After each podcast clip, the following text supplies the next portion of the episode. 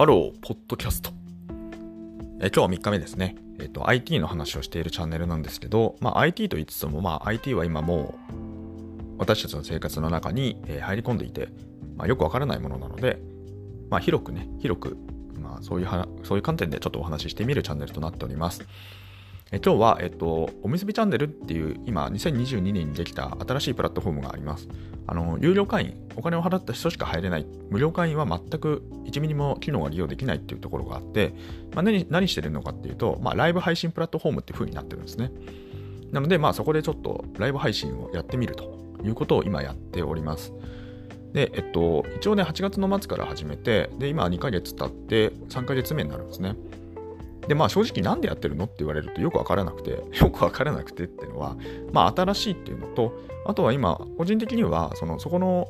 プラットフォームに出資者になっている、要はそのお金出している、その支援している、まあ、広瀬隆夫さん、じっちゃまって方がいて、まあ、この方はいわゆるその投資家なんですけど、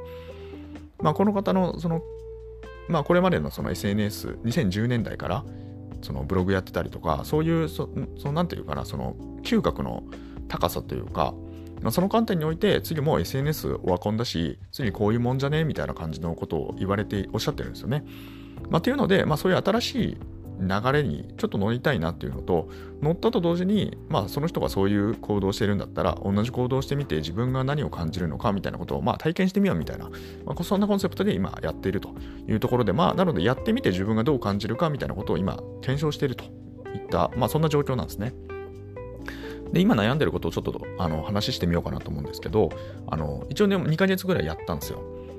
で、えっと、えー、ただこの配信自体が始まったのは1月からで、でちょっといろんなね、その最初から誰でも発信できるってわけじゃなくて、いわゆる自分に専門性がある人、あるいはその自分に専門性があるよって自己申告なんですけど、それであの申請してあの発信権が得られるみたいな、ちょっと審査があるんですね。軽い審査があるってところ。だからその誰でも気軽に発信できるんだよみたいな感じではないっていう風な、ちょっとワン、なんか、一個だけこう敷敷があるみたいな、そんなイメージなんですよね。まあ、とはいえ、まあ、その専門性って何って話は、割とそんなにその申請した人のたちを観察していると、そこまでなんていうか、こう、専門性があるのか、ないのか、あるいはその自分でね、その専門性を自ら作り上げて、こういう専門性があるんだっつって、なんかこう開拓していったりとか、そこら辺は割ともしかすると、まあちょっと審査っていう感じで、うん、なんかその敷居があるように見えて、意外と自由なのかもしれないですね。まあ、そういうので、まあ、一応チャレンジできる土台があるってことになってるんですよね。っていうので、えっと、そのただ、えっと、2020年、22年1月からで、で僕僕みたいに日本国内にいて海外経験がない人っていうのは、6月からあの配信できるようになったんですよね。だからちょうど3ヶ月、4ヶ月前かな ?4 ヶ月前か。なんですけど、その頃からちょっとね、配信やってみたいなと思ったんですけど、なんかね、ちょっとあんまりこう気が乗らなくてというか、なんかこう、気分が乗らなくて、なかなか申請できなかったんですよ。で申請できなくて、やっとでも重い腰を上げて、うん、やっぱりでもこれはチャレンジしないとダメだなと思ったので、えっと、8月末から始めたんですよね。だからちょうど2ヶ月。だからまあ6月からだから7、8、9だからまあ2.5ヶ月遅れぐらい。で、えっと、そこから、その要は、あの、大体そういうのって、その一番最初にやった人っていうのが、大体なんていうかこう、みんなのイメージに残るというか、みんなの目に触れやすいというか、真新しいというか、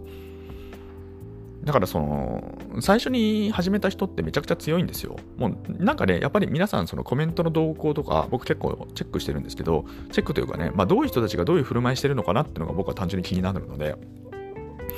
うん、ちょこちょことね、実 はそそんなに配信にお邪魔してるわけじゃないんですけど、あの、まあ見ていて、で、その、で、分かったことは、やっぱりその最初にね、配信してる人のところにはもう固定客みたいな感じで、いわゆるファンの人がついているって話と、で、あともう一個はその、今ね、会員数って大体2万人ぐらい、最新の数字だとどうやら2万人近くまでなってるみたいなんですよ、今のこのおむすびチャンネルってところは。つまり2万人の人が最低750円、えー、プレミアム会員だと1500円というところで、えーと、支払っているという状況で、まあ、なかなかこうなんか、どっかの市区町村で言えば、まあ、市政、まあ、地方都市の市レベルの人たちが集まってるみたいなところになってるみたいですね。ただ、その中で、その配信機能っていうか、この視聴機能っていうのをどれだけ使ってるのかって話は、実はね、皆さんそんなに使ってなくて、使ってないんじゃないかなって予想があって、まあ、300人から500人。まあ、もしかすると全体の母数が上がってるので、1000人近くまでいってるのかもしれないですね。ただ、どっちにしろ、そんなに多くないというか、まあ、これでも5%ぐらいですよね。全体の5%ぐらいなんですけど、まあ、そのぐらいの人がまあ使っていて、それ以外の人は何してるかっていうと、あの、そのさっきのね、その投資家でご紹介した広瀬隆夫さんじっちゃまの、えっとまあ、えー、出資者になってるんですけども、その彼の情報を欲しくて、まあ、とりあえず登録してるだけっていう人が、まあ、9割ぐらいいるんじゃないかみたいな状況になってるってことなんですよね。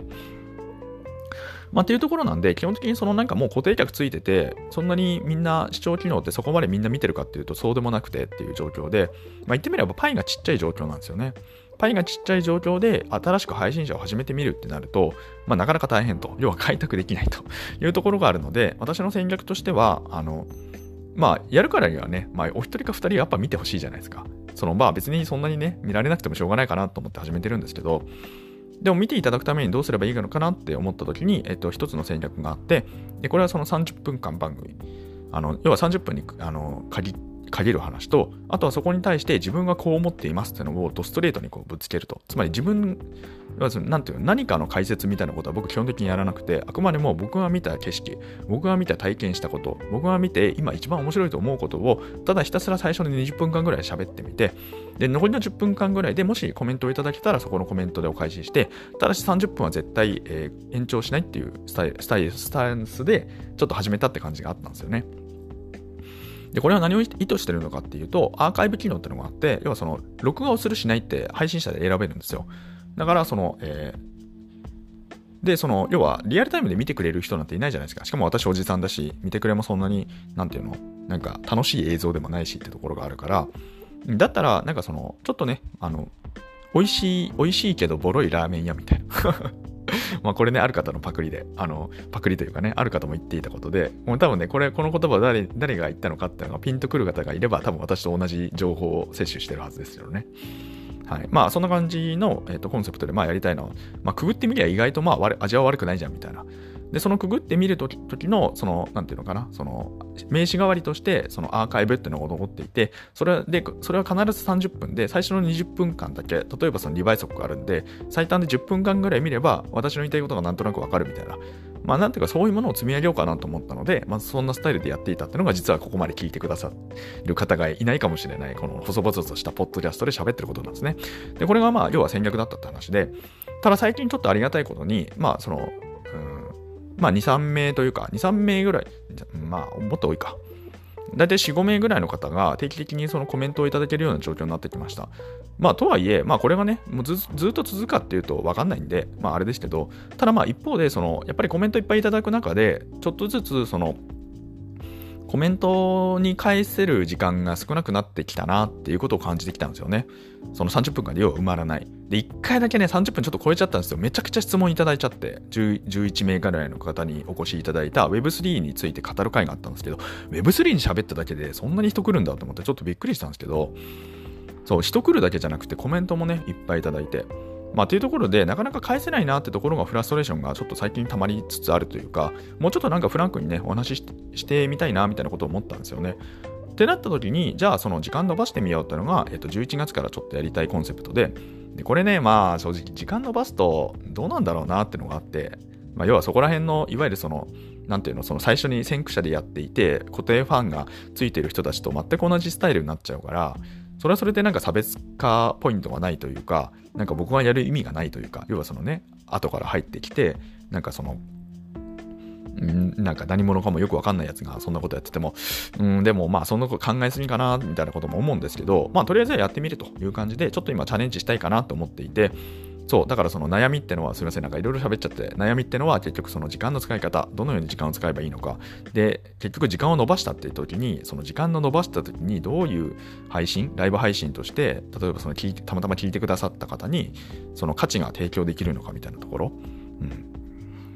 そう、やっぱりね、なんかその同期的なコミュニケーションなんで、こんな風に、なんていうか、その、いつでも聞いていいよっていう形じゃないんですよね。その、昔、まあ、もう、古い人たち、インターネットを知らない世代の人たちはよくご存知の通り、昔はテレビってものがあって、まあ、テレビなりラジオってものがあって、基本的に録画みたいなものはまあ原則ないと。まあ、ビデオテープみたいなものありましたけど、まあ、原則そこの時間にわざわざ集って、で、そこでその情報を摂取するみたいなことがあって、ただ現在はもうそういうことないですよね。あの、VOD、アーカイブってものがもう溢れていて、いつでも自分の好きな情報をチェックできるし、まあ、例えばその Netflix なんみたいなもので作品だって一気見ができたりとか、まあそういう感じになってますよね。つまり自分が今すぐ見たいものはすぐに見られるような状態になっていて、まあ、言ってみればその同期する同期するコミュニケーションというのはすごくリッチでまあなんていうかこう時間負荷が高いというかものなんですよね。そこに参加していただくってことは、やっぱりそこで何かしらのね、その価値提供みたいなことを私はやりたいとついつい思っちゃうんですよね。もちろんそれはその自分がもちろんやりたいことをやっていて、自分がやりたくないことをやってまで、その人たちに尽くすみたいなことは僕は全然したくないんですけど、ただまあ自分が楽しいよって思うことをやっていたところにたまたま集ってくれる人がいるんだとしたら、そこに対してはやっぱりなんかこう、そこに参加したから、なんかこう自分の人生が上向くとか、何かその意味があること。そう、意味があるつながりみたいなことを今作れないかなってのが僕の一つのチャレンジなんですよね。今こうでやってるところの。まあ、これはね、最近やりながらあの見えてきたことで、そう、だからそこ、その意味のあるつながりっていうのはどうやって作ればいいんだろう？みたいなところを作れるのかな？みたいな。そこら辺がちょっと悩みというか、あの、こんな風なことを悩みながら、えっと、配信をやっていますっていう、ちょっと裏話的なことを今日はお話しさせていただきました。えーまあ、あの皆さんの明日がちょっと楽しくなればいいなっていうコンセプトでちょっとお話ししてみるっていうところで、ポッドキャストをやっております。えー、おむすびチャンネルってところでは、えっ、ー、と、Q&A って形、いわゆるそのチャットで皆さんにツッコミいただきながら、まあ、会話したりとか、そういうことをできるような形の番組もやっていますので、えー、もしよかったらチェックしてみてください。はい。では、えー、また、えー、お会いしましょう。では、ありがとうございました。ごきげんよう。Have a nice day.